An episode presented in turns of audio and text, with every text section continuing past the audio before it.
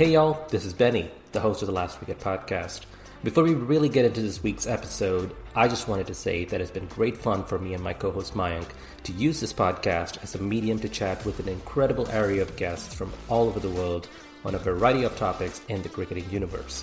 For a couple of amateur podcasters, this is all possible due to Spotify for podcasters. And if you want to get in on this as well, here's how it works. Spotify for Podcasters lets you record and edit podcasts right from your phone or computer, so no matter what your setup is like, you can start creating today. Then you can distribute your podcast to Spotify and everywhere else podcasts are heard. As added features, video podcasts are also now available on Spotify.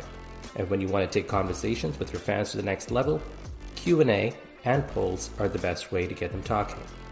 With Spotify for podcasters, you can earn money in a variety of ways, including ads and podcast subscriptions. And best of all, it's totally free with no catch. So if you have an idea for a podcast, give it a try.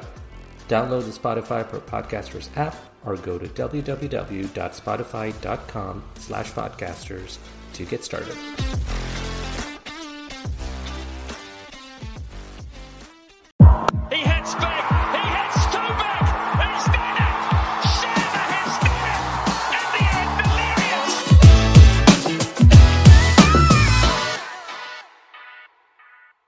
Hello and welcome to The Last Wicket, a cricket podcast that is perfect for your commute or when you prefer cricket chatter in your year when you're doing some work. I'm your host, Benny, and I'm joined by my co host, Himanish. Hey, guys. So, Mayank and Nish will not be joining us today, but we do have a returning guest for the first time in the brief history of this podcast. James Marsh is back, and we'll be talking all things about the recently concluded test series between India and England all the talking points, controversies, and what this all means for the immediate future of both test sides. So stay tuned. But first, uh, I want to talk with Himanish about uh, what's going on currently. So India and England have moved on from the test series and are playing uh, T20 internationals. Obviously, things are a lot different because England are surprisingly, or not surprisingly, much better in the limited overs than India is, I feel. Uh, so T two T20 internationals in. The series is tied one all. Himanish, what are your thoughts on the series so far? I mean, it's been a case of win toss win game up till now, right? But yeah, uh, the two games were slightly different in the sense that I thought the pitch for the first game was sort of hard to bat on. It was a little bouncy, and England bowled magnificently well. Like they bowled those hard lengths. I put out a tweet with the graphic uh, where their pacer had uh, pacers had bowled that hard length, which was hard to hit. And India just couldn't make enough runs. And India, I think, picked three spinners and they just kept bowling in the slot, and England were too comfortable. Um, today, I thought um, India were really good with the bat because they kept talking about taking this new attacking approach. And right. with Ishan Kishan and Sky in the batting order, I think they're moving towards that optimal batting order. And it really paid off today because um, Pant was also very free. He was trying to hit from ball one. Ishan Kishan was very good, like he does for Mumbai. Uh, Kohli was a very nice anchor. So right. the batting worked out perfectly for India today. I didn't watch the bowling innings too, uh, you know, carefully, but yeah, the batting was perfect for India, and I think they should stick with this template. It's bound to fail sometimes because it's a high risk approach, but I think they should stick with this sort of batting template. Yeah, and I don't think there's much to be said about England because for a while now they've been consistently very good uh, in the white ball format and you know their batting essentially has is leading the way you know in the international field with their approach to just go hard from ball one all the way to the end and they have you know like they're packed with batsmen and bowlers who can bat so that approach worked out well for them in the first game where honestly it was a below par total uh, so it was not too much of a worry um, i I, I was more interested in seeing how India was going to do this series because one, they're up against this really tough and high quality side. Uh, but there was a lot of talk pre-series about this intent and this new approach, which we've heard so many times, only for India not to actually do that on the field. And based on the first game, I was thinking, here we go again. All all the talk about new intent, new approach, but then we go there and we are like going at like run a ball uh, and then we post like a very you know it was not even a challenging total so i thought It's not going to be much different. Uh, so it was good to see Ishan Kishan back in, uh, or not back in the side, but included in the 11. And then Rishabh Pant, you know, maintained. Uh, they're continuing to give him this long rope, it feels like, uh, in the top four. And you could see the approach. And with a back and form Kohli, suddenly India's batting seems to be on par with England's batting uh, in T20s. So I think that's a good sign for India.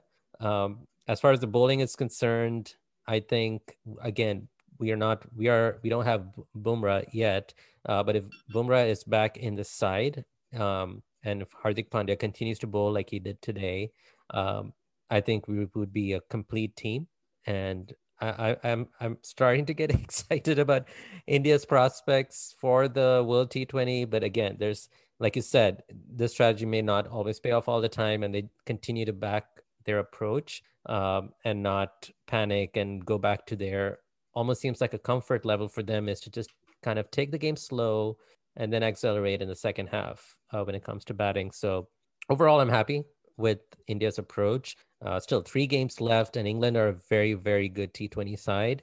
Uh, so I think we'll we'll see. I, th- I, th- I think in the next three games we'll see if India will stick to this approach or if they get rattled and then decide, well, let's just stick with what we're comfortable with. Kohli is a bit reactive, right? But I think now he's realized that they have the kind of players they need to sort of uh, do that, you know, bat hard. And right. I think they're trying to give it a long run. Uh, they tried it previously as well, but it sort of didn't come off. I think in the previous series, I don't remember which one before COVID, I think. But uh, yeah, so I think they're trying to give it a long run. And I think Washington Sundar is part of that plan because he gives them that batting depth. Right. Uh, and with Shardul, they sort of bat till 10. So you have that buffer. So I think Jadeja's batting form has really elevated itself. And when he comes back, he'll walk into the side. Obviously, Kohli loves him. Uh, he feels very well. He bowls decently in T20. Uh, right. So yeah, with with with Jadeja, Washington, and Shardul, I think they sort of have the capability to bat until eight or nine, and that should give people like Kishan and Rahul and all a free reign at the top of the order with Kohli playing anchor. So I think it's yeah. a very exciting template. I mean, yeah. suddenly India seems to be spoiled with too many batsmen to pick from. You know, people are talking about you know the likes of Shah, Prithvi Shaw, Mayank, Agarwal, Shikhar Dhawan. They're all on the sidelines, and you're now trying to fit in Surya Kumar Yadav in. Uh, and now there's talk of like, well, we probably need like a sixth bowling option, just like as a backup. So suddenly we have a lot of players to pick from. I think right if there's one thing that Indian team management hasn't always been good with is selection of the playing 11. So that is going to be very critical in for India's chances in the upcoming T20s. Yeah, I think Hardik is crucial to that plan because if he can bowl four overs decently, then right. that lends a lot of balance. And I think they're going in the right direction with the batting because England have shown the way in terms of how you should play T20, and India are trying to replicate that. And they finally have the right set of players for that. Now they have to be a little bold and sort of think about keeping Rohit or Dhawan out of the 11, mm-hmm. uh, depending on, uh, you know, because Kishan needs to be there at the top of the order. So that means either Rohit or Dhawan won't play or Rahul won't play. So they have to take that call. But yeah, they're finally moving in the right direction with the right set of players. So yeah. I'm hopeful about the World Cup. Yeah, exciting times for, I mean, it's good to see the Indian test side has been consistently good for a while now the limited overs I feel has been kind of back and forth. Sometimes they've been on top and then kind of they struggle for a while. But based on the last few series, it's encouraging signs. And with a big season coming up, the uh, T20 World Cup, uh, I'm, I'm glad to see that they they made these changes where they brought in someone like Ishan Kishan and Surya Kumar Yadav. Um, so yeah, let's see where this goes now.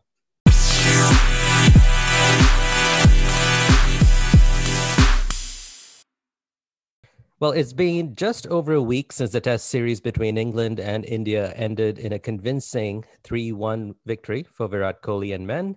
Uh, even in COVID 19 times, the cricket calendar moves so fast that we're already on to the T20 internationals between the two sides. Still, it's worth taking our time and gathering our thoughts on a very eventful series that sent India into the World Test Championship final and England back to the drawing board.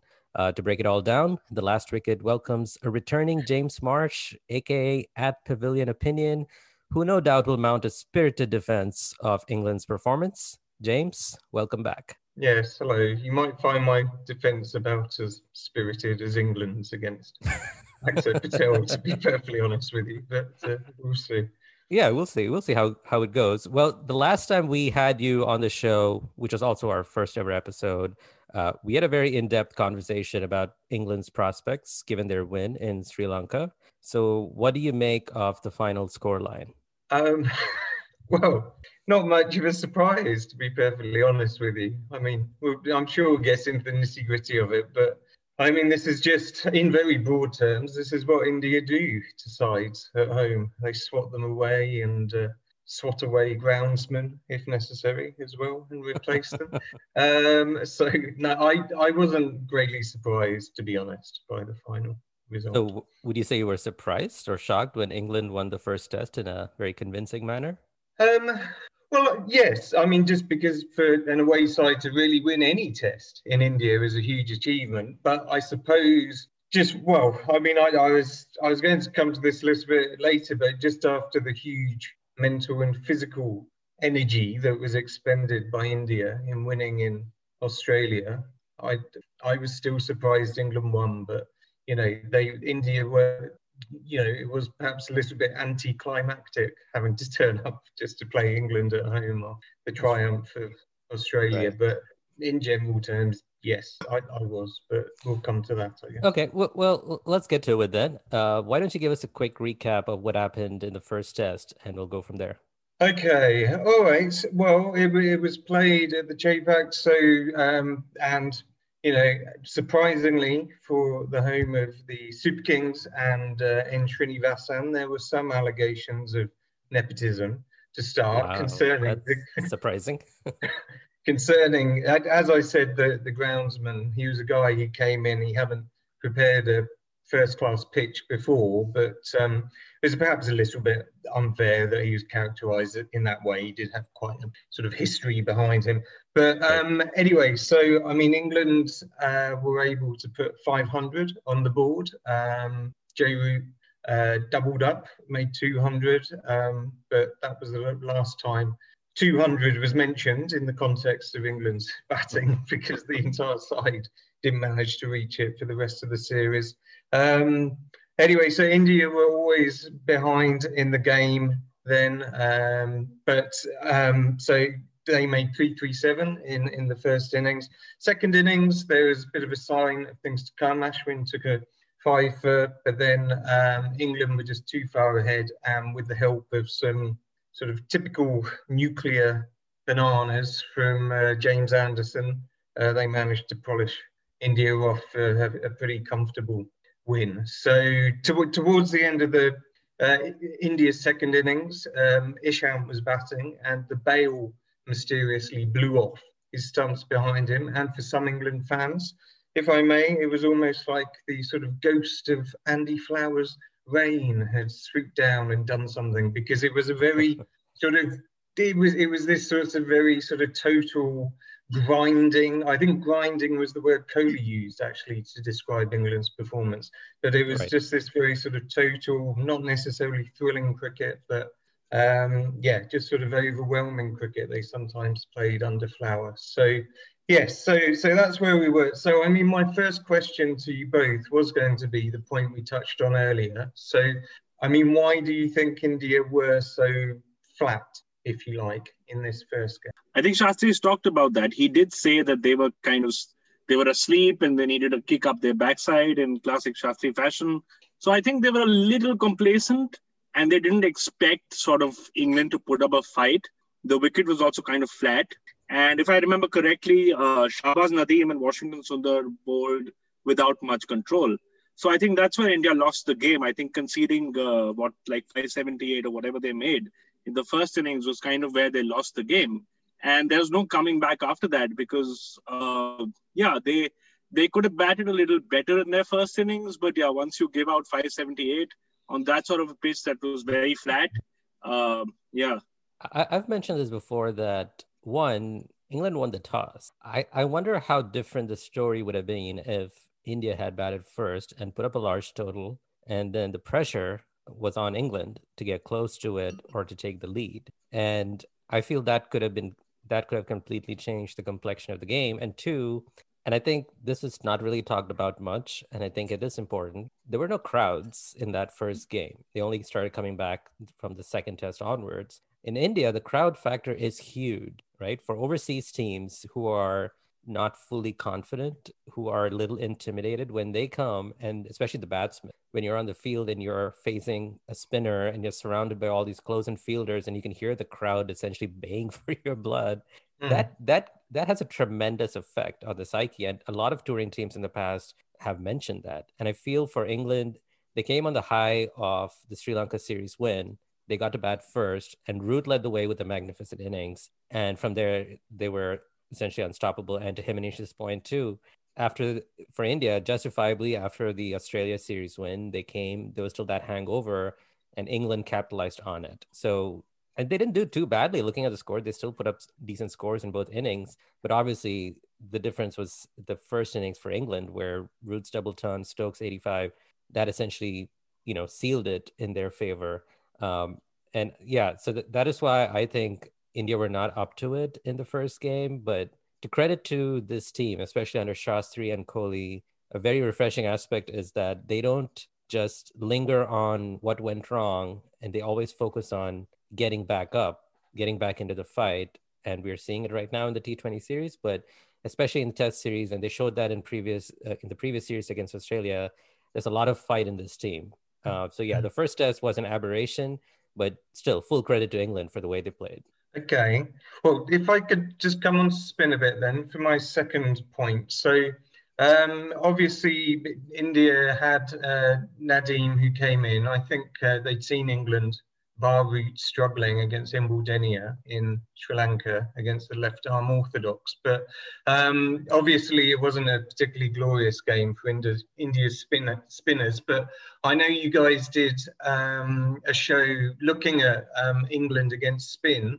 So I just wondered if um, you wanted to sort of, if you noticed how England had played spin in that first game any better than the rest of the series, or if it was just purely uh, a dull pitch and India maybe not having their, their frontline spinners in, bar Ashwin. So definitely a dull pitch. But if you look at uh, Shahbaz Nadeem's numbers, he was accurate. So he. Mm bowled 93% of his balls at a good length, but his average speed was 84.1, which is a couple of km per hour lower than the others. So he was too slow through the air. So if you look at the shots England played in the first test, they were able to go down the pitch or back fast. And that's why they could hit these bowlers. Uh, I think that's what the difference was. So when Akshar came in after that, he's bowled much quicker. His average speed is 89.7. So mm-hmm. that's five higher. So they couldn't do the same against him. So I think that that was a big factor. So okay, all right, ben, Benny, what did you think? I mean,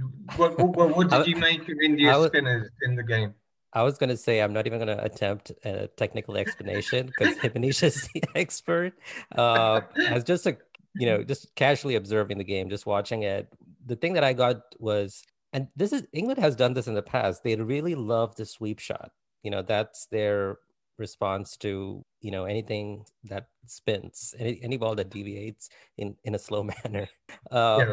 but it worked for them root was especially good stokes was very good um, and the england batting as a whole like they just projected more confidence which is why the subsequent test where you know it was surprising why england didn't capitalize on that um, but yeah, I, th- I thought it was a lot more assured, a lot more confident, and I was not necessarily yeah. surprised with the way they batted. You know, England are a good test side. You know, despite the, you know some of the glaring weaknesses in their side, overall they're still very good.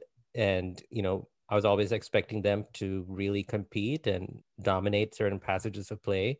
Uh, and Root, who doesn't really get talked off in the same league as you know, like the Kohlis and the Williamsons, the Smiths. He he's really good, and and we we talked about this in a previous episode. He's he's probably the most consistent batsman in international cricket. Uh, so not at all surprised. Um, and they capitalized on inexperienced spinners. You know, barring Ashwin, uh, Nadeem and Sundar are not you know in the same league as Ashwin and Jadeja. So they capitalized pretty well, and yeah, it was a pretty good performance. Okay, well, just on to my third uh, point then, which is related. Uh, obviously, in this game, uh, Nadeem struggled a bit, and then uh, Kuldeep Yadav, when he came in, although perhaps he was a little bit underbowled, um, also had a few struggles. So I know all the talk was about England's struggles against spin, but I wondered.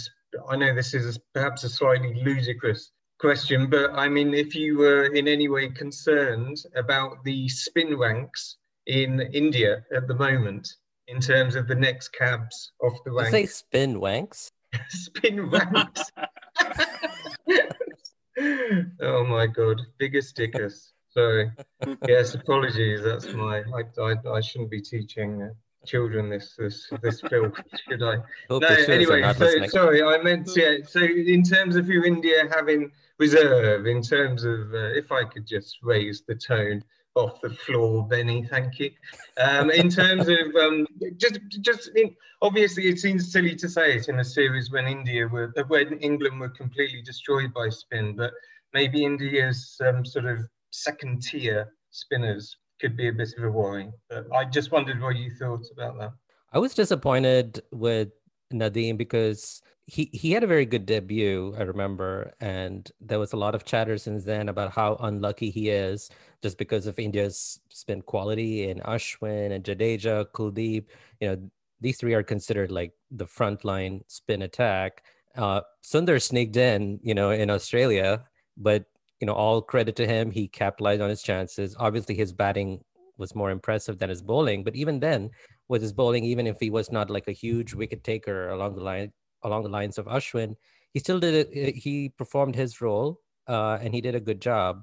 Uh, but all things considered, when Nadeem his, got his chance in the first test ahead of Kuldeep Yadav, which was you know a surprising decision, I fully expected him to cause havoc, and I was disappointed. And I don't want to pin it all on the bowler because again, we are expecting bowlers who are you know who have such long gaps between games. You know, he played his quite a while back and then he came in dropped into the first test and it's kind of unfair to expect him to just immediately get in there and pick wickets i, I understand india has set a very high standard for spinners especially at home um, and i think it was a weight of expectation which made it all the more concerning i think if he got like four or five games at a stretch you know he would be more i think he would make a better case for himself this coincided with you know again going back to root and stokes they were just simply on you know they they were in good form. They negated him very well, and so mm.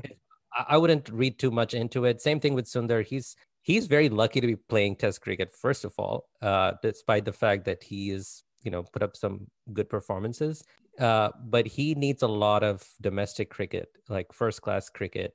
Uh, to become anywhere close to the finished product. So anything from him as a bowler is really a bonus at this point. So overall, not concerning. I thought, considering the opposition, considering the quality uh, of the of Joe Root and men, and the situation which these two were dropped into, they did as well as they could. You know, with some few improvements that could have been done. Okay. Okay. Yeah, just a bit of luck going against India because that pitch was very flat when England were batting. Mm. And Nadeem is like vastly experienced. He has like 400 first class wickets. His average is a little high. It's 29 but yeah, just just a bit unlucky that he got caught on that pitch with Root and form. Uh, that being said, it is a bit of a concern that there's no one sort of lighting up the first class scene as a mm. spinner in India after Ashwin and Jadeja. Now with Akshar Patel coming in, maybe there's hope. But he with with two two matches under his belt, we don't have enough data to sort of say what he'll do. So it's promising, but there's no one sort of you know yeah ready to okay. take up the mantle after Ashwin and Jadeja. Yeah. Yeah. Okay. It is a bit of a concern. Well, maybe they'll have to change all those Ranji pitches back so they're more spin friendly again. Oh. Isn't it? Is the great, the great all the articles. Here come all the articles now. well, James, what did you make of uh, Rishabh Pant's assault on Jack Leach? That was a fascinating passage of play where Jack Leach, considered to be England's, I mean, I think he is England's number one spinner uh, over yeah. Dom Bess. Uh, that seemed to take a toll on Leach in that moment. He came back well since then, yes, mm. but in mm. that moment, it seemed to really dent his confidence. What did you make of you know Pant's uh, approach against Leach and how Leach came back? Um, well, I mean, it's just viscerally thrilling, isn't it? Really, I mean, that's the only real reaction you can have to Pant's knocks other yeah. than sort of just laughing like a maniac about them. But um, yeah, I mean, it's interesting what you say about how Leach reacted because lots of people were saying like, "Oh, he's a strong guy." You know, I mean, I didn't know how much people know about him. He's he's you know had a few struggles in his life. He, he's got Crohn's disease, which he which he's talked about quite openly and things like that. And everyone was saying, "Oh, he's such a tough guy. It won't affect him." And then I heard him interviewed, and he said, "Yeah, it was bloody awful that night, alone in my hotel room, thinking about yeah. um, how Pant took me apart." But yeah, I mean, he he quietly, or I suppose not so quietly, just had a very decent series after that. And I suppose right. the way a lot of spinners are going to have to think about Pant is that you know you can almost compartmentalize it, and the way that possibly bowlers had to do with Gilchrist in the past, and you know, not take it personally. I think to some extent. I, I mean, I I think it's a badge of honor for Pod to pick you. Well, target you. well, little, yes, yeah, yeah. Also, Joe Root uh, is now joined highest with Michael Vaughan as most uh, for most Test wins as skipper, twenty six. What do you make of that, Joe Root in Michael Vaughan's company? Um, well, I'm not sure I'd ever want to be in uh, Michael Vaughan's company, so it's not something I particularly think about. But um, well, yeah, I, I mean, it's hard to to say. I mean, I know Vaughan does get a lot of stick, but I think he was, you know, he was he was quietly behind the scenes. He was an excellent man manager, and it's just little things like after the drawn test in the 2005 Ashes when the Australians were celebrating on the balcony, he just uh, got the team round and said, "Look, this is one of the greatest teams of all time, celebrating a draw."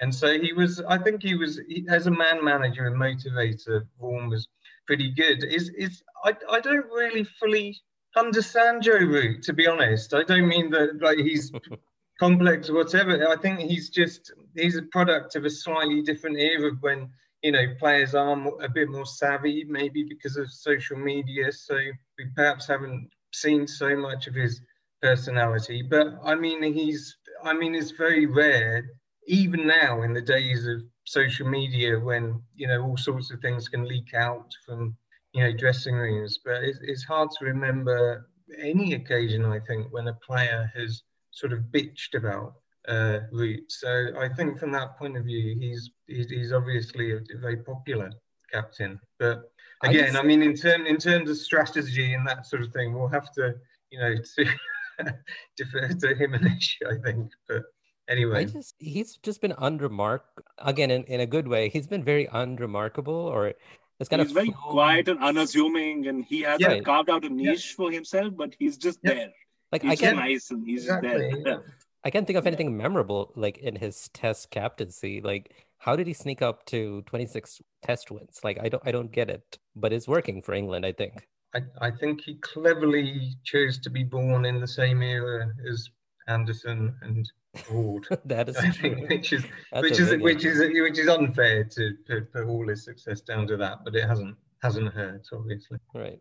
All right, well let's let's move on to the second test. So India and England regrouped for the second bout on the same ground, except things turned out much differently this time. So first of all, crowds were allowed back in the stadium at reduced capacity, and then India won the toss and elected to bat, and from there on there was only one side in control. So led by a brilliant 161 from a rejuvenated Rohit Sharma, India posted 329, which was followed by what can only be described as a meek performance from England as Ashwin took over. So Ashwin took a fifer, then came out to bat in India's second innings to score a century in front of an adoring home crowd to set England a target of 482. Joe Root and men were never really in the hunt as Ashwin and debutant Akshar Patel combined to pick eight wickets and seal a comfortable win by a margin of 317 runs. Uh, as far as talking points from this test are concerned, there are quite a few, but none as big or debatable as the pitch, which just continued to be a sore topic for the remainder of the series. James, as a longtime follower of England, you've probably seen quite a few subcontinental tours. What do you make of this debate that seems to pop up every time, it's particularly when they come to India and they struggle against spinners? Well, it's slightly tedious, I suppose. I mean, I think I think I, I think the, the pitch in the third test was rated as average by the ICC today. I think the results right, just yes. came in today. Um, the second test, I'm not sure what it got. Um, yeah, well, I mean, it's it's probably I don't know if it's a British thing or just a human thing. I mean, it's it's just easier to blame right. conditions and other people than than yourself. But I mean, we, I mean, this isn't just specific to India. I was just thinking back to when um, we were blown away in in um, Bangladesh as well a few years ago. Mehidy Hasan, I think, in possibly his debut. Or, yeah, exactly. So um, I can't remember what sort of pitch chat there was about it then, but um, no, I mean, I suppose the thing in this series was that people it wasn't even really along national lines the disagreements about the pitches. I mean, you even had Yuvraj Singh sort of making comments about the, the pitch, and which was um, taken as a bit of an insult, I think, right. to um, I can't remember the bowlers he named. Actually, I think Harbhajan um, perhaps maybe. Harbhajan and Kumble. Kumble, yeah, yeah. So, um, I, I mean, I think it's you know when the pitches in the second and third test were puffing up on on day one. I suppose for an English person, it's you know it's more terrifying than a an awkward silence or something. But I mean, it's I don't know. I'd, I'd be very interested more to hear what you guys think. We talked about this uh, a couple of weeks ago, and I, I maintained that you have to see how both teams perform on the same pitch. India did well 329. Rohit Sharma scored 161 runs. And I would think if it was such a vicious turner, I think both sides would have struggled. Um, so I don't think it's fair to put it all on the pitch. You have to respect the quality of the opposition, like from the England's perspective. I mean, uh, you have to accept your limitations and say. And, and to credit to England's credit, I don't think the players themselves made a big stink about it. I think Joe Root mentioned that we have to get better at you know to playing playing in these conditions against these kinds of bowlers. Um, so yeah, recognizing your own limitations, accepting that you have work to do, um, and you your answer to everything cannot be just one shot. So I I I thought it was unfair, uh, but I, I know Himanish, you shared some thoughts last time on it too. I mean, I think they just got spooked out of hitting the sweep uh, because of that pitch, because there was dust coming off and the bounce was kind of uneven and Akshar was bowling quick and fast and so on, and he had that bounce going on. And after that, they didn't have an answer to the spin. Like they had only one answer and they couldn't use that. And they just got spooked out of their plan. Yeah. That pitch really led to this, you know, mental disintegration for them. Yeah. Yeah. yeah. No, so I, I just going to say, I mean, it, I think it does also come back to what you were saying earlier about the whole atmosphere side of it, even without a crowd in. I think, um, you know, just this sort of events that Asian sides make of every delivery when there's a, a spinner on. Um, I, I, think it's it's impossible that it, it doesn't cloud the judgment of players when they're trying to to come up with you know decisions on the spot how to play these how to play spinners and you know it was yeah i mean it was hard not to look at how england played some of the shots that were played. Um, I can't remember if Bairstow's two ball duck, when the first ball he was reprieved on DRS, was that second test, or if it was, I think it was maybe the third actually. I think it was. but third, anyway, yeah. the the point, yeah, the point is, it's yeah, for all the talk of the pitch and the ball, I think as Himanish says, there was there was a degree of just mental confusion and disintegration about it. So I think it can be best. I think it can be best highlighted by the fact that debutant Akshar Patel. Over both innings, he took seven wickets for 100 runs. He is not someone you would call a prodigious turner of the ball, right? I think uh, it was mentioned that quite a few of his wickets in the series were essentially straight ball. Uh, what did you make of his debut? What did you make of his bowling style and England's struggles against him? Well, he was just incredibly impressive, incredibly accurate. I mean, I'm sure Himanish can give it give us um, perhaps more technical analysis of him, but I mean, he he was um, fairly metronomic, and you know, he he just he was clever in that he just you know, as you say, he was prepared to just get natural variation, but um, and then yeah, I mean, in England just just panicked and he got into their heads and I mean, I know everyone says you're getting out to the uh, to the straight ball, but it, right. it, was the ones that were turning off somewhere towards Sri Lanka that were planting the planting the doubts in their heads. But yeah, I mean, it's you, to to come in and be that sort of metronomic on your debut was incredibly impressive from him. Especially to come in for Jadeja and you know make it's very very impressive to come in and not really make you miss Jadeja. Uh, I mean, obviously Ravi, Ravi Jadeja brings batting, fielding, and bowling, so he's the complete package. But as a bowler to support Ashwin and then even like overshadow Ashwin to some extent at various stages, I thought that was brilliant. So Himanish, what what did you make of his tactics against the batsman? I think it's very simple. He's he's very accurate and as I'm looking at the numbers, 23.5% of his balls were hitting the stumps, which is the highest for all the spinners. So wow. you you just keep at the stumps, and they'll make a mistake or they'll miss one, and that's what his modus operandi is, which is what Jadeja does as well. And that's what happened in Chennai. If you see, he got four of his wickets with the balls turning out, and three of them with the balls turning in or holding their line. So basically, it's just very difficult to play him, you know, because he's so accurate. He just keep at you right there right. which is very simple, but it works, right? Yeah. And in a way, it almost makes me think it's almost like a limited over approach to it, like firing the ball in. But he adjusted very yeah. well to the long format. Well, England faced a very limited number of overs because you have to see yes. That's definitely true. All right, so one all heading into the third test. So James, why don't you tell us what happened there? Okay, uh, all right. Well, this was uh, the day night test. So England were rubbing their hands somewhat, um, thinking the ball was going to swing all over the place. So they packed their team with uh, seamers, um, but uh, all turned out rather differently. They got rolled for 112 and 81. Uh, India didn't do that much better in their first innings. Um, Patel took 11 wickets in the in the match. Um, it was the hundredth test for Ishant as well, uh, for Ishant mm-hmm. Sharma, um, and uh, India had given um, Nathan Lyon a T-shirt for his hundredth test uh, in Australia, but England could really have given Ishant some slippers for his because seamers just ultimately were not really in the game right. at all. Um, and again, it led to all sorts of discussion about the pitch and so on and so forth. But um,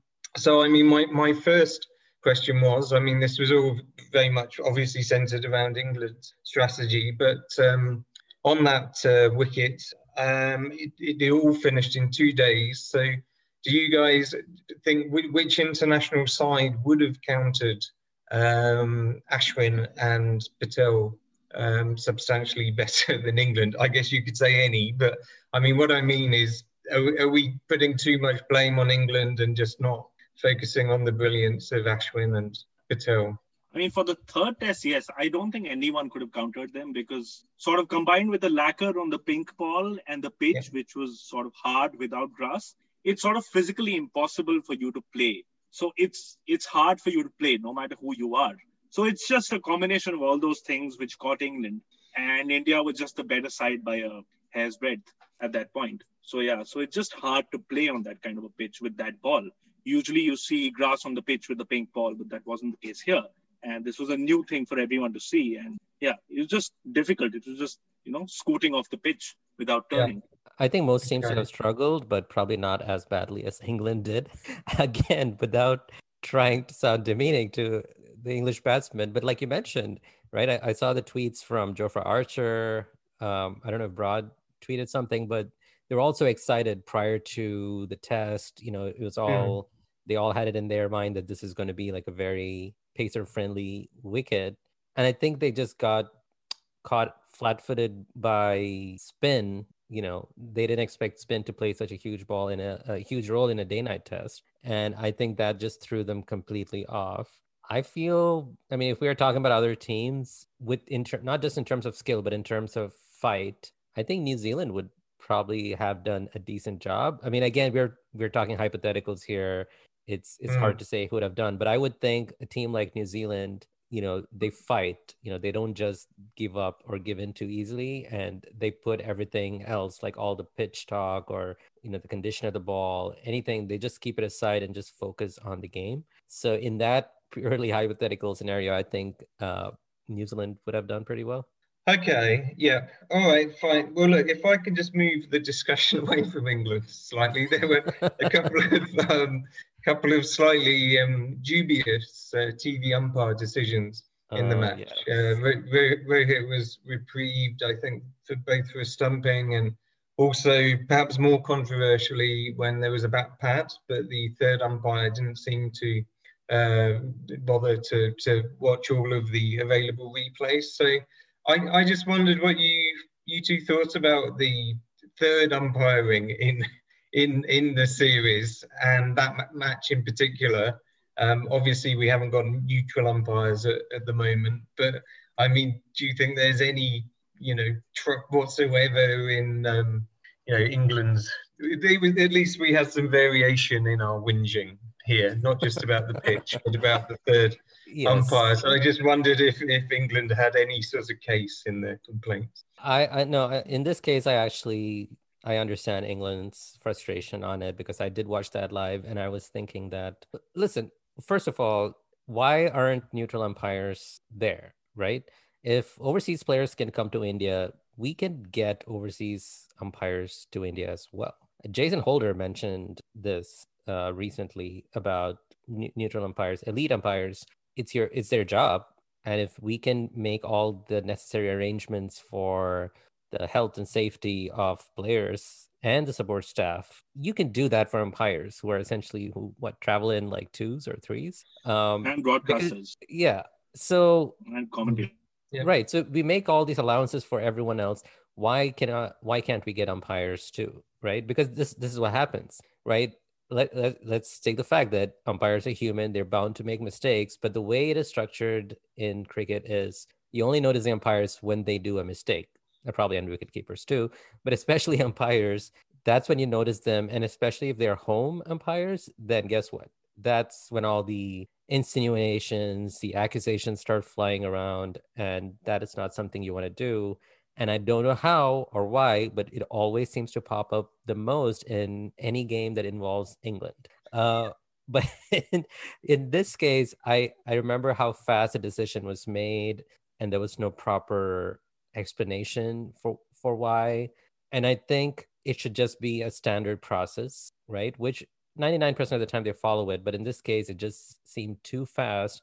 They didn't even follow through on the entire delivery so in this case england had a very justified reason to be upset um, and i think it just goes back to and we've talked about umpiring before and we'll probably continue talking about it in the future too but it is such a critical part of the game that if you're going to be making the effort to really make the game as watchable and non-controversial as possible just focus your attention on on the actual cricket the umpiring is something that you cannot just you know sh- you cannot do short shrift for that you have to get the best umpires you have to get that elite panel umpires like i don't understand why it's such a a thing where they don't get the neutral umpires so justifiable okay. complaints i think the umpire umpiring quality could have been much better uh, but you know that in itself was not the cause of England's struggles. So let's make that clear. Okay. All right. Well, it would be terrible news for Twitter if we all had to concentrate on the cricket. Yeah. But Twitter is made for that, right? Twitter Twitter is perfect for that. That's where we come to rant against all the things, including yeah, the cricket. Exactly. All right. Well, look, I, I just alter my third point a little bit. I'm because I checked. It was the game when Bairstow made his two ball duck he, he straight out and um, he did, I, I, think he did actually try to sweep first ball and it hit him on his shoulder or something. He was reprieved. Uh, and then the second second ball, uh, Akshar got him through the gate. So just on the topic of Bairstow and maybe more broadly on the rotation thing that Benny, you and I spoke about. Um, so I mean, I just wondered, you you were quite disappointed that Bairstow didn't it was. I'm not. I'm not. I'm not bringing this up out of malice, but you you were quite dis- you you were surprised Bairstow was being rotated as he was, and so yeah, I I just wondered what you made of his performance, but more generally, how you think the rotation thing went for England. Well, first of all, first, first, first of all, I was part bemused and surprised because I really expected. There's a reason why I rate Bairstow highly. Um, I mean, when you see again, let let's make it clear, formats are different. The limited overs format, the long form, they're different. You know, they're different games altogether. But the way Bairstow approaches spin uh, in T20s and in, in the one day internationals, it always gives me, you know, it, it, always surprised me why he doesn't have that same level of success in Test cricket. And, and that it was purely for that reason. I really expected him to do well um, against India, considering he's faced Indian spinners, you know, day in and out throughout the IPL. And it went beyond struggle because he didn't even last long to struggle you know the sample size was too low to sort of right. conclude anything it was, because he just went off was, after like four balls right he didn't even stay long enough to classify he's in bad form or he's struggling he was just in and out in a mm-hmm. flash and that two ball mm-hmm. was like the most fascinating knock quote unquote uh, because he mm-hmm. got out in both balls actually didn't he like it felt like he got out of both balls or very close yeah. uh, so yeah i'm I, am really surprised that you know he didn't play a much more you know uh, effective he didn't have a bigger impact on the series or or for the time he was there. Uh, and going back to that rotation this is my personal opinion of course but i think for all the valid reasons that ed smith has for the rotation uh, keep in mind that other teams especially like india they're probably playing the same amount of cricket during these times uh, as and quite a few other teams now including west indies but when it comes to rotation i think there is a bit of uh, over analysis or overthinking on the England team management's part, uh, rather than keeping it simple. You could you could rest players in between mm. or during the series, like in between games. I don't understand the rationale between just entire series or like half of the series. I think it's very confusing, and I thought we saw that with Moeen Ali too, just like having to you know that the whole confusion about whether he was going home on no. his own regard or it was a team management decision. I yeah. think it just opens up so especially if england is not doing well it just opens up a, a lot of questions about is this the right approach? Is this messing with team strategy? You know if you're winning it's different but if you're losing it just brings it into stark focus. And i know we talked about you know if this rotation thing uh, what are the benefits of it now that we are on the other end, I don't really know if that was the best choice by England. If they came in with the mindset of, well, we're preparing, we want to keep our eye on the Ashes, we want to keep our eye on the T20 World Cup. In that regard, I think it was great. But if they came with the approach of winning the series in India, that was not the right approach. And I thought it backfired on them. Okay. Well, Ed Smith, um, He'll, he'll, almost take that as a compliment. I should think. Any overthinking. That's what's it. Himanish wanted. What What did you think about maybe the, the rotation in principle? I think much to add beyond what Benny said. Yeah. Okay. I think it was a little confusing why why they rested Anderson for the second test. But overall, I think they're just trying to prioritize the Ashes and the World Cup. And I don't know if it really factors in the performance overall because they would have lost anyway because they batted so poorly. Bowlers yeah. were so good from India, but it's just like a little confusing that they overthink it. Okay. All right. So, right, can we please move on from the third test? not, well, not that the fourth is much better, but. well, there was one bright moment for uh, England in that test. Joe Root picked five wickets for eight oh, runs. Course, yes. Yeah. That was. Oh. how did that make you feel, James? Um, well, it made me feel younger. It made me feel like it was the, whenever it was 2008, was it when Pup picked up his? Uh, I can't remember yes, when it was. I, yeah. yeah, we talked about that. Uh, yes, yeah. Six for nine, and then in Mumbai he picked up a bunch yeah. of wickets. Yeah. Well, no, it was it was wonderful, but I mean, in in a way, we were praising his man management earlier, but I mean, how must poor Dom Bess have felt watching mm. this? So it was actually very very vindictive of Joe Root to show up his uh, his uh, first his premium uh, off spinner. But yeah, I, I, mean it was well maybe a little bit indicative that the pitch was somewhat spicy. But uh, anyway, no, it was a bit of levity at least for England. the one bright spot for England. Yeah. In in the two days, which I I, I want to maintain that I was very upset when the game ended in two days and I didn't get to watch three more days of Test cricket. That was frustrating. I'm not a big yeah. fan of two day Test. I think England fans were on that particular occasion. Anyway, okay, all right. So yeah, so the first test was a classical spin story that got over rather quickly for England. They batted first, they got out for 205. Uh, the spinners took eight wickets amongst themselves. Uh, we shouldn't forget to mention Mohammad Siraj, who got Joe Root out, who has a problem against that ball coming in, uh, which I think was a key factor in, um, yeah, the low score that England made. And then India were in a spot of bother themselves at, I think, 156 for six. And then there was a brilliant counter attack from the lower order uh, Rishabh Pant playing this brilliant innings of 101. I think he was 14 of 33 at one point, and then he was 101 of 118. So he played this amazing innings. Washington Sundar batted like a top order batsman, made 96 not out. Uh, India got to 365.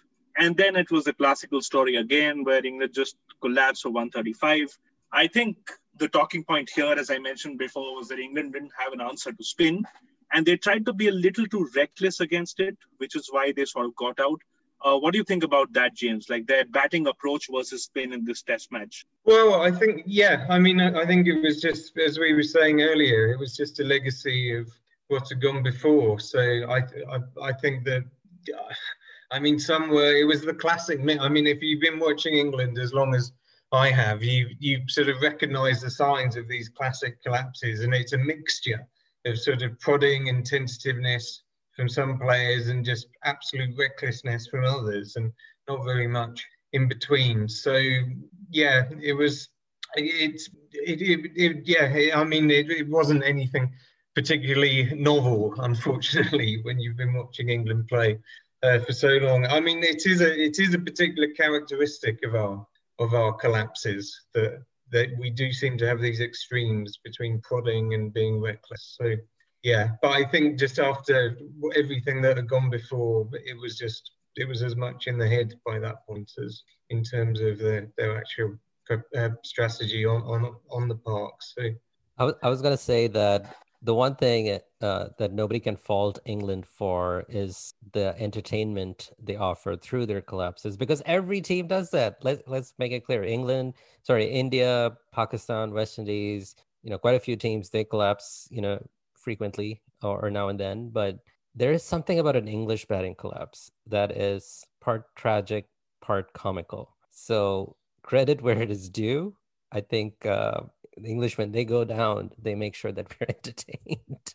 so uh, I don't know. I, mean, I've been watching cricket for over 20 years now, and mm. the English struggle against spin is as old as India's struggle against seam and mm. and bounce. So I, I am very curious to know what long term changes will be made in England uh, with regards to this we talked about this last time about how Somerset, you know, they got docked points for preparing spin friendly pitches. But if that is the attitude, I don't see things changing in English cricket um, because India made some big changes, you know, after years and decades of struggling uh, on bouncy pitches or seaming pitches. They made some hard yeah. choices, and we're seeing the fruits of it now. Um, and I think there's something similar in England that has to be done. Uh, especially for the young batsmen. It's, it was hard to watch the likes of Ollie Pope struggle because he's such a exciting batsman. He, he, looks like he's got some really good shots in his book. But to see him struggle against Ashwin, you, you just wanted him to do well. You wanted him to succeed. Dan Lawrence too. So I think they need to be given the support and the resources to really, you know, improve. Yeah, I mean, just what, what you say on pitches is is interesting. I mean, I can't personally see it changing much. I just don't think there's people with sort of with, with the sort of personality and power of people like Shastri and Kohli. I'm not saying they were the ones behind the change of the pitches in, in, in the Ranji Trophy, but um, I think they're obviously a factor, and I can't really see anyone like that in England. I mean, I don't know. I can't really comment on the like how powerful the individual associations are in in India, but I think the counties, um, you know, they're, they're not going to be pushed into changing their, their pitches. The other, the other thing is um, we've obviously got the 100 coming in this year, and that's going to take up the middle section of the summer when the pitches are uh, well, or at least should be taking the English weather into account, you know, at their driest. So it's going to be a big chunk when younger spinners aren't going to play. So there's some talk of, you know, even if we're not having first class matches, we could at least have some sort of, I don't know, sort of youth tournament or seconds thing still going on. So, right. you know, younger younger bowlers get a chance. But I, I just can't I just can't can't see it happening to be perfectly honest with you, that we'll have this sort of sea change of attitude the way that India did to some extent with their pitches. That's not very optimistic. Yeah, this was my follow up question, which sort of Benny talked about perfectly. That is there any sort of reaction back home that, you know, we've got to become better at playing spin? Or is it just we don't care and we want to win the ashes? You know, it's, it's a question of culture, right? A change of culture. That we want to play spin well, better when we go to Sri Lanka or India. Well, I think it is. I think what was noticeable about um, this trip, I mean, there was a lot of um, Pietersen and Panesar did a lot of stuff, and from the bowling point of view, um, you know, it made you realise just how individual Panesar had to be in terms of setting up his own plans. He talked about, I think, the 2006 series when he made his debut, then when he got Sachin as his first wicket, but he was speaking about how he took in his fielding plans to Flintoff, who was captain at the time, to his hotel room. And Flintoff just he just sort of laughed at him and said, "What on earth is this?" And um, I mean, he was he was actually very complimentary about Flintoff as a as a as a captain. But um, the other thing it was, if you listen to Pietersen talking about um, his preparations for um, the 2012 series, it was I mean, I know everyone makes a big deal about the uh, uh, Dravid email that he got um, that Pietersen when Pietersen wrote to him, but um, it, it, was just remarkable. Then Pietersen was talking about how he went away and he was basically training on his own, setting up his own drills on the basis of what Dravid had told him in an e- in an email. And I, I mean, I, I'm not privy to how England train and how they practice and how they practice for these particular challenges on Asian pitches. But I can't imagine that they they they prepare to this level of sort of nitty gritty detail that Pietersen did. So, right. ah, I don't know. Sorry, I, I, was almost moving into rant mode there. Sorry, Sorry. But I wanted to ask you, James, as a non-Indian yeah. observer, right? What's your perception of Rishabh Pant? Is it like Adam Gilchrist flashbacks? What do you I, think of him? Because there's a lot of debate in India about him, and everybody yeah. has an opinion. Well, just wonderful. I mean, I just, you know, I, I think I said to Benny when I last came on, um, I couldn't believe people were doubting him so much. But this actually comes back to what you're saying about the Ashes in Australia. In Britain, we see things through the prism of how people can do in Oz. And after his right. performance there two years ago, um, I thought it was in, incredible, but also incredible people were doubting him after that. So I, I just think he's he's he's wonderful. He's just he, I mean even even today he just came out. He was promoted, I think, up the up the order. I mean, I was looking forward to seeing uh, Sky batting, yeah. um, but um, yeah, I mean, if you have to watch Pant instead, I suppose you take it. But I just think he's such good news. His whole attitude to the game, like, and I I think it was interesting in the Test series in that first Test how calculating he was because I think maybe some of his doubters uh, on the Indian side had to sort of say, well, look, this is actually a pretty calculating knock, and then the hundred as well. It was pretty calculating. So, um, yeah, I, I mean, I, I, want England to win, but if we lose, being battered by Pant is a pretty decent uh, second. Yeah, it's a big compliment. Yeah. All right. So finally, like Benny, uh, what do you think about Washington Sundar? Because he's played only 13, 14 first class games, but he's batting like a number four or a number three and he's opened for Tamil Nadu before. So he was just magnificent. What did you think of that? Not at all surprised. I mean, Rishabh Pant and Washington Sundar used to open together for uh, India. I don't under remember. 19. Under 19s, right. so 19 he's got a lot of similarities to Ravichandran Ashwin in that regard. Both are primarily batsmen who worked on their bowling to become essentially spinners, off spinners for their team, who are also known for their batting. And if you have seen the little bit of batting that he has done, even in the IPL for that matter, uh, even if he's not played any big knocks yet, just the calmness, the assuredness with which he plays, he he bats uh, like a proper batsman. And so, not at all surprised about his skills. What did surprise me, pleasant surprise, was especially in Australia when you know that final test, the way his partnership with Shardul Thakur in the first innings, and then in the second inning, uh, second innings at a very you know when the game was on a knife's edge, he hooked Pat Cummins for a six, and right, right, just to see him translate that to the highest level. And this is a pattern that I'm seeing with a lot of these younger Indian players. And I think there's been a lot of articles and a lot of people have talked about how the IPL has shortened that period of transition for these younger players where they jump from domestic or from IPL to the international stage. They're a lot more assured, they're a lot more confident in their skills. And I think Washington Sundar is a great example of that. Uh, he's always been known for that calm and that poise and then but to see him transfer that very quickly to the international stage it was a pleasant surprise. And then to show that it was not just a one-off like his batting in in uh, in the english in the england series the 85 and then followed by the 96 97 96 um, not out i i was i was pleasantly surprised very happy um, that he was able to transform his you know or transfer his batting skills to the international stage I felt really bad for him. You know, obviously, if you have three wickets in hand and you're on 96, you would expect you would score that century. And then in the span of, I don't know, right. four or five deliveries, you're walking back stranded on 96, all thanks to, and you can't even blame Akshar Patel for that run out because he wanted to get that single so that, so there could be on strike in the next over. Yeah.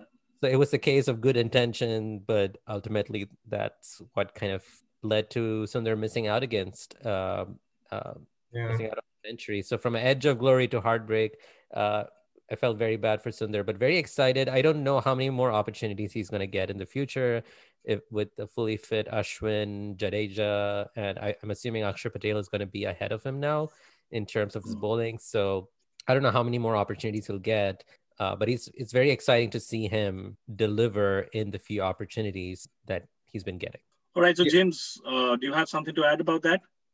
No, not really. I, I was just going to say it was um, um, just in, in, praise of Ravi Shastri, which I, I always like to do because I don't think he gets enough praise. Um, I, he, he tweeted during the IPL about Sundar's spell. I think there was a 200 v 200 at Mumbai RCB, and Sundar got. Um, I can't remember. He it was, but it, I think it was almost single figures or something for his four over spell.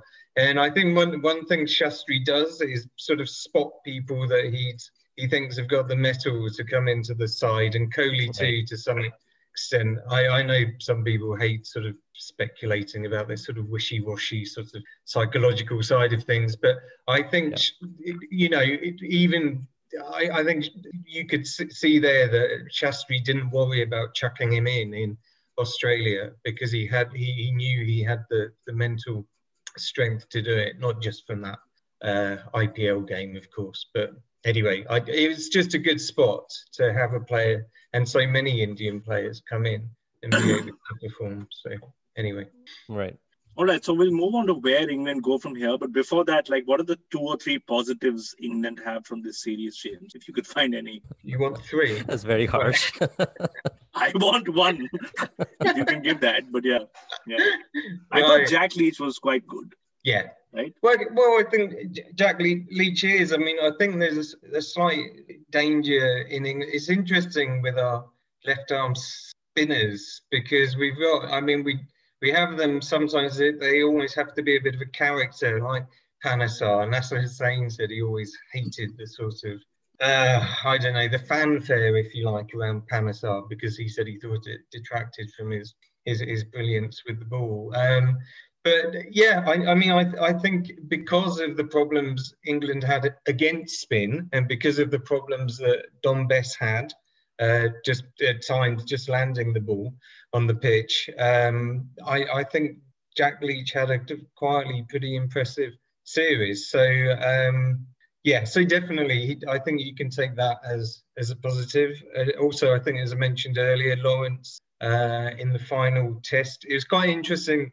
In the third, in the day-night test, they didn't pick Lawrence, and he was actually the chief ball shiner uh, when he was playing. So that, I mean, that obviously didn't help the attempts to seam it either. Um, but yeah, I think I can't remember Benny. I think we spoke about uh, Lawrence a little bit, and we said he was a sort of English batsman with a with a hint of um, with a hint of the subcontinent to him because he is very very wristy and quite calm and uh, just tr- trying to play the ball as late as he can. So yeah, I, I'm looking forward to seeing how Lawrence goes, and then as you say, Benny, if players like Pope can pull themselves together a bit. But I mean, more generally, this this will all be forgotten once if we win against you in the summer, and then we're off to to Oz. So this will be quietly swept under the carpet, I imagine, in terms of the debate about spin and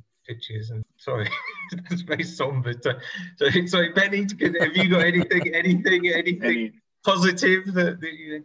Well, I, I think there were two positives. I think Joe Root should be given a lot of credit for the way he led the team. Uh, like I mentioned earlier, I think it's time that he is mentioned in the same league as Kohli, uh, Williamson, Smith, and Babar Azam, for that matter. Um, you know, we've talked earlier about his consistency, and uh, he is he's a very good batsman against both pace and spin. And uh, it is time to uh, he, yes, it was just the one big double hundred at start of the series, and then he kind of tailed off. But overall, his uh, his batting approach and his leadership, I think, is uh, one of the bright spots for England right now. And so he, he led his team well, which leads me to the second positive. You know, the whole series, at, at the end of the series, there was so much chatter from English journalists about the pitch and how it was, you know, how there was one journalist who said India should be docked the WTC points. And yeah. there was just a lot of controversy. And of course, Michael Vaughan had to chip in. Um, but you never heard those complaints from Joe Root and men or from the coaching staff. And they kept reiterating uh, in fact, I think it was, was it Jack Leach. They asked him before the fourth test about the pitch, and he said, "Yeah, the pitches have to improve in England."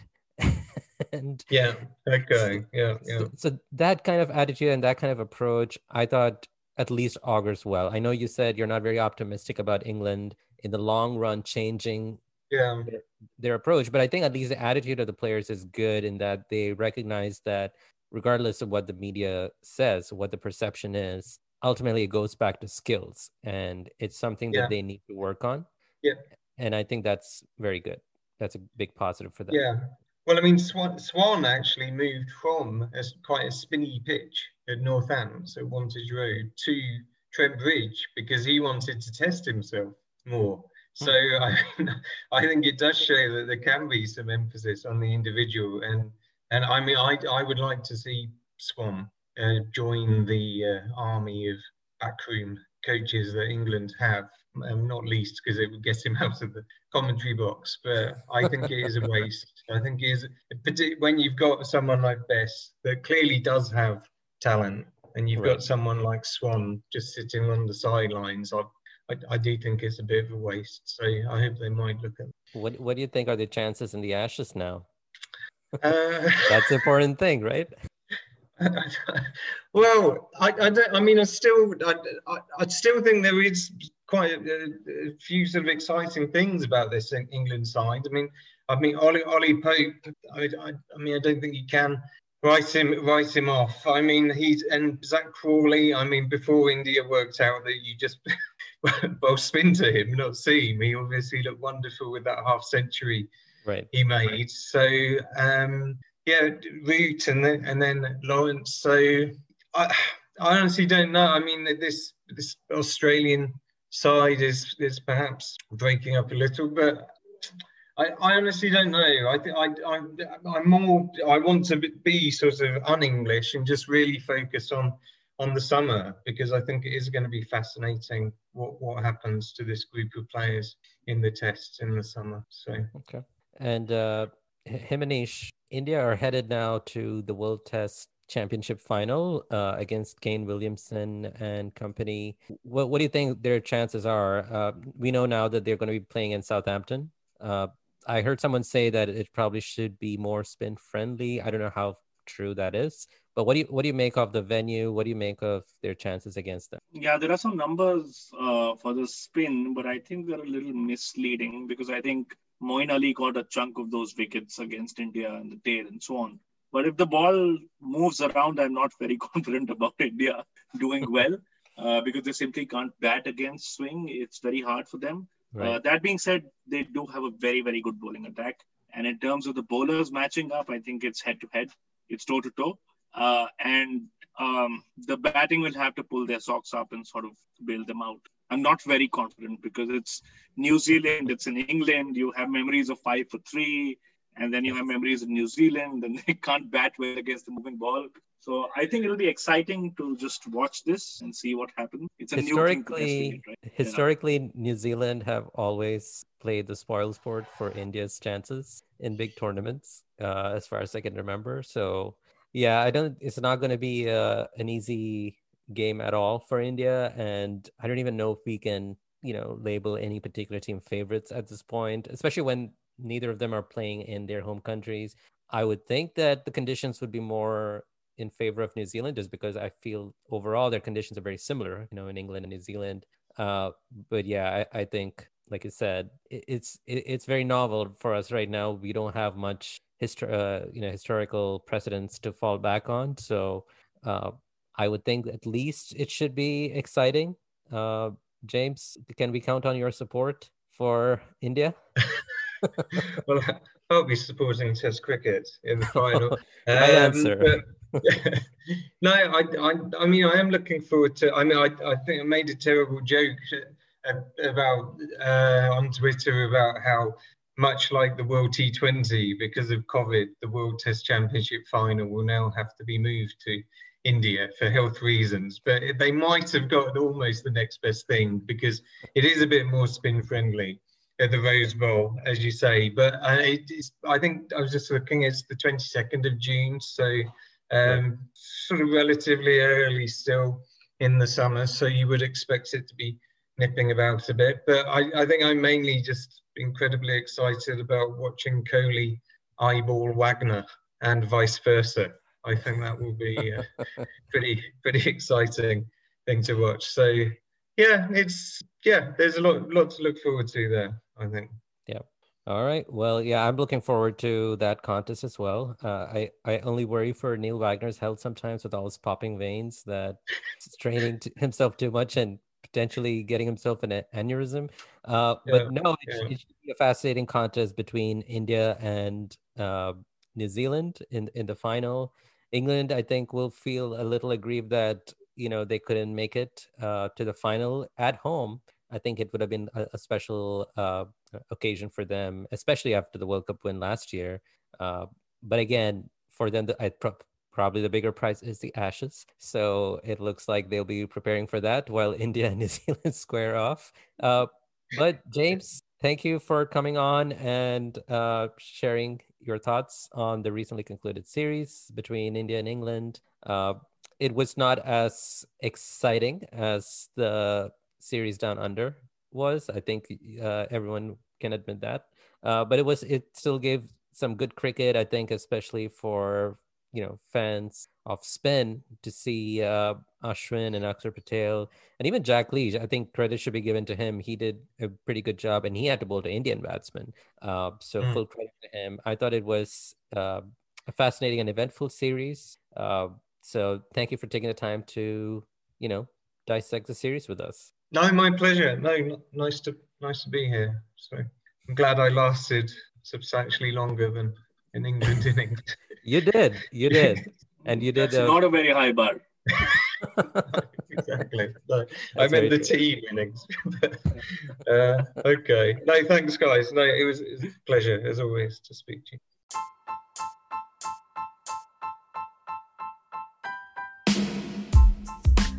Well, that's it for this episode of The Last Wicket.